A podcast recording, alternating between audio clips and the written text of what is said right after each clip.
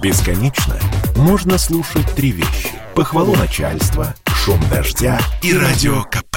Я слушаю радио КП и тебе рекомендую. Политика на радио КП. Владимир Варсобин. Пока Жириновский борется за свою жизнь в ЦКБ, на российской политической арене делят его имущество, его империю ЛДПР. И хотя нет ничего циничнее, чем растаскивание наследства при живом хозяине, политиков можно понять. Они не испорчены моралью, в них нет ненужного притворства. Они естественны и искренние, как гиены в саванне. Да, ЛДПР сейчас похожа на отару дисциплинированных, хорошо вымуштрованных овец, умеющих веселым строем идти туда, куда укажет пастух.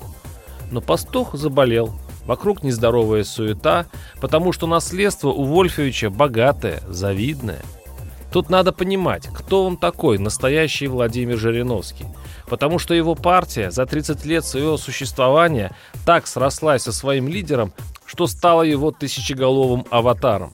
Достаточно почитать биографию Владимира Вольфовича, чтобы понять будущее его партии. Жириновский всегда верно служил действующей власти. Причем, в отличие от других активистов, делал это хорошо, без мертвечины, с огоньком, да, иногда ошибаясь, иногда путаясь, но. Владимир Вольфович имеет уникальную способность, он может вывернуться из любых сложных ситуаций.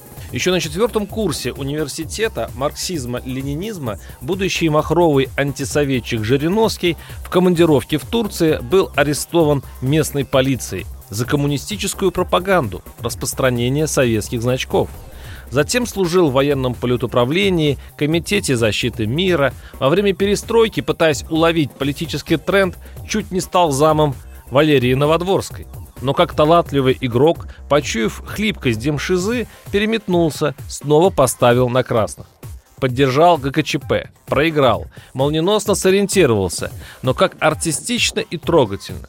Руководство партии объявило строгий выговор за поддержку ГКЧП само себе – с тех пор Жириновский самый лояльный оппозиционер страны, ежегодно предлагающий то продлить срок действующего президента, то отменить выборы вообще, то превратить страну в монархию, империю или в нечто, чем будет править верховный правитель. И эта технология, заискивающей, но на публику сварливой квази-оппозиции, в условиях России оказалась очень эффективной. Учитывая, что за ЛДПР Жириновского голосует 6-10% избирателей, сама партия приучена терпеливо сносить все и решительно ничему не бывает удивлена. Такой послушный инструмент дорогого стоит. И поэтому вокруг ЦКБ, где находится сейчас Владимир Вольфович, разгораются страсти. Уже проявилось несколько соперничающих групп, одну из которых, похоже, возглавляет сам Жириновский. Вероятно, он перед госпитализацией подозревал такое развитие событий, и потому его окружение очень четко держит оборону. Помощники рассказывают, что шеф чувствует себя прекрасно, работает с документами, и новости о самочувствии лидера ЛДПР уже напоминают информационную войну.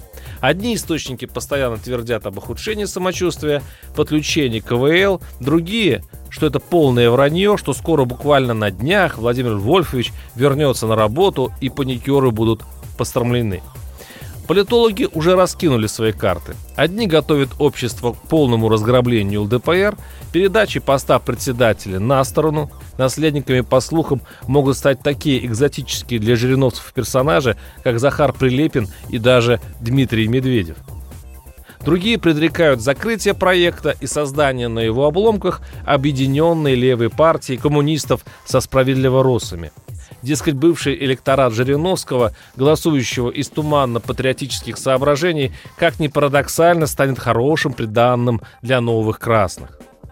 Третьи, надеющиеся, что ЛДПР способен жить без своего сердца Жириновского, ищут его преемника в губернаторском и депутатском корпусе и все чаще говорят о губернаторе Смоленской области Алексее Островском.